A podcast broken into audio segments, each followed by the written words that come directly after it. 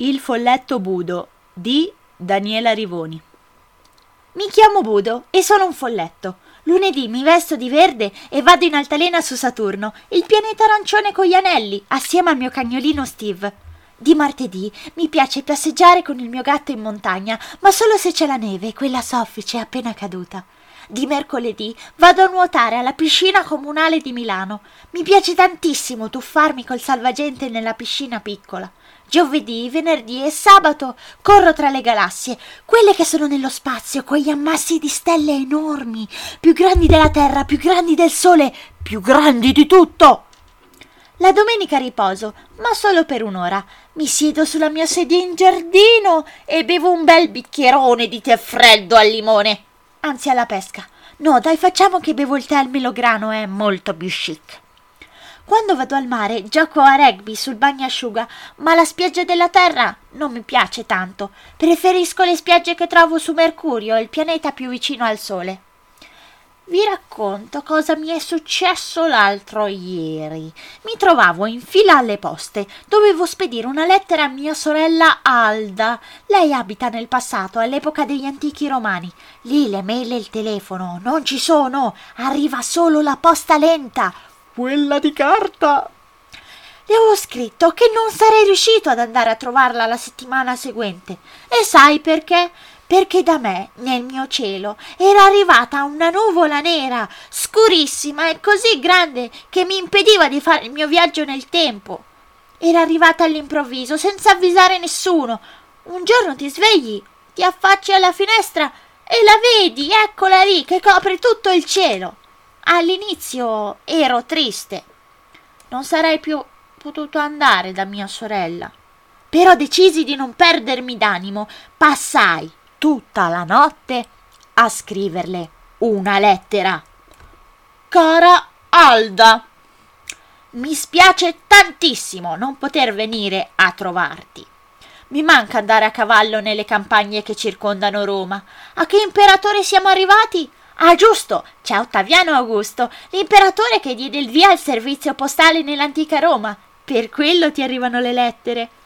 Ti scrivo per dirti che non posso usare il vortice nel tempo e venire fin laggiù, nella tua epoca, perché qui è scoppiato il finimondo. Da un giorno all'altro nel nostro cielo blu è comparsa una nuvola, una nuvola grigio scura, quasi nera. È strano perché da quando è arrivata non posso più fare i viaggi nel tempo. Vorrei andare da nostro cugino, quello che abita nell'antico Egitto. Ti ricordi che la scorsa settimana mi aveva invitato per il tè? Poi sono stato invitato a cercare conchiglie nel Mare Nero e sai da chi? Da niente poco di meno del grande dinosauro marino, quello invincibile contro i fulmini. Poi non vedevo l'ora di vedere il mio amico, hai presente? Quello nuovo, il tizio che sogna di diventare un poliziotto maestro lui ha un sacco di idee. Mi parlava proprio un mese fa che stava progettando un nuovo modo per entrare nel mondo del sogno. Lo sai che secondo lui un giorno potremo addirittura mangiare con le orecchie? Mitico! Con la speranza di vederti presto, firmato Budo. La risposta di Alda, mia sorella, non tardò ad arrivare e recitava pressappoco così. Caro Budo, mi rincresce che non puoi viaggiare come vorresti tu. So bene che hai bisogno di muoverti continuamente. Ti potrei raccontare di tutte le cose belle che sto facendo, ma no, preferisco fare di meglio. Ti spedisco un manuale. Come pesa? Un manuale di sopravvivenza. Usalo bene e con cautela. Nell'aprirlo potresti scoprire un nuovo te stesso. Di seguito ti riporto le istruzioni per usare il manuale. Prima regola. Si legge al contrario.